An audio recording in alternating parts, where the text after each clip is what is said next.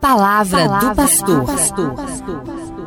Caro ouvinte, estamos redescobrindo e refletindo a beleza da família. Vamos continuar conversando. Por que a família é projeto de Deus para a felicidade humana? E pelas ondas do rádio e pelas redes sociais, queremos levar até você uma pausa para enriquecer o seu dia com boas reflexões.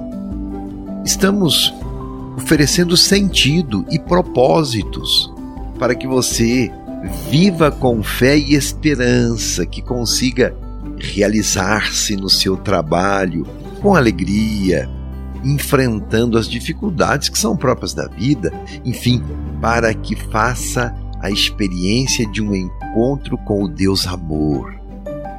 Jesus é o nosso socorro e o nosso consolo. Não é assim que nós rezamos? Vinde a mim todos os que estão cansados e oprimidos, e eu vos aliviarei, diz o Senhor. E então é a Ele que nós recorremos, nos pesos que suportamos e nas dúvidas que temos. E continuamos a nossa reflexão sobre a família, aprofundando hoje a beleza da família e as virtudes que conduzem para uma vida feliz, mesmo com todos os problemas e preocupações diárias que são próprias da vida.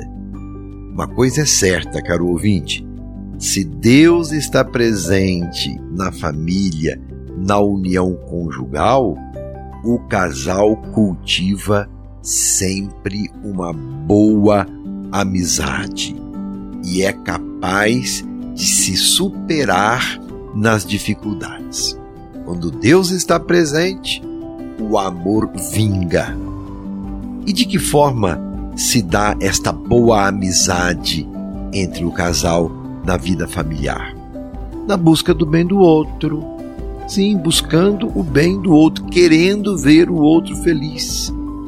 Na reciprocidade, porque todos podem muito bem colaborar.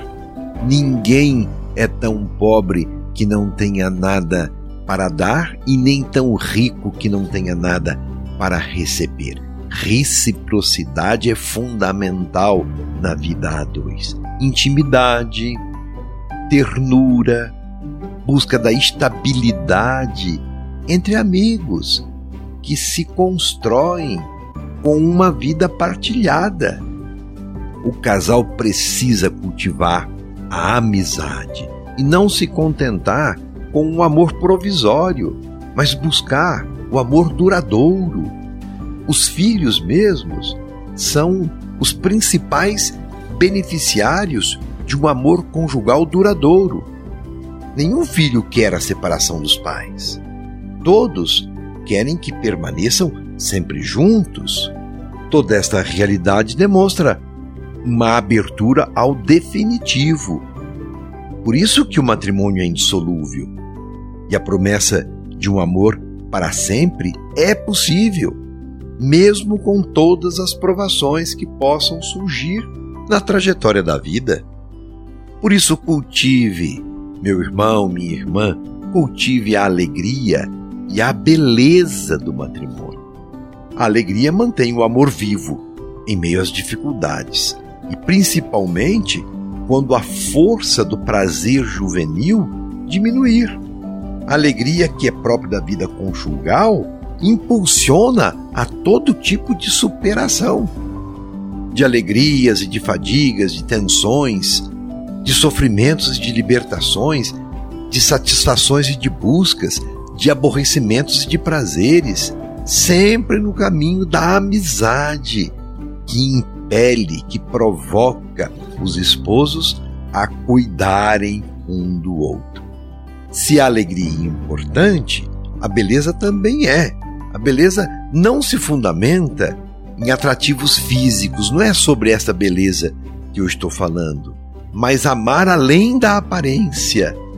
A beleza aqui é um olhar que contempla o outro como ele é mesmo que o outro tenha perdido aqueles atrativos próprios da juventude, já esteja velho e até doente.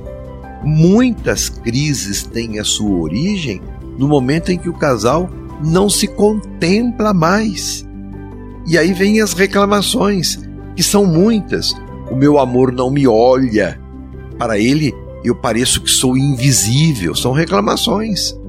A contemplação do outro é tão importante quanto a vivência da alegria a dois. A beleza e a alegria sustentam e dão a transparência e a transcendência para o amor. Por isso que a espiritualidade é importante na vida a dois. Esse é um outro tema. A oração alimenta a vida conjugal. Como está a sua intimidade com Deus? Sente que Deus está presente em sua vida? Como você alimenta a sua fé? Santo Agostinho tem uma frase bonita: Fizeste-nos para ti, e inquieto está nosso coração enquanto não repousar em ti. Assim precisa ser também a espiritualidade vivida no matrimônio, essa busca constante de Deus. E na próxima reflexão, vamos falar sobre temas importantes. Por exemplo, sexualidade e espiritualidade. Sendo a sexualidade dom de Deus para nossa realização, como é que a espiritualidade pode contribuir para a realidade do amor a dois, na vida sexual, no prazer da vida conjugal? Como trazer Deus para dentro das relações afetivas e matrimoniais. Temas interessantes, não é? Continuaremos a nossa reflexão. São poucos minutos. Quero crer que tudo isso enriqueça a sua vida e enriqueça também o seu dia. Um abraço. Você ouviu Palavra do Pastor.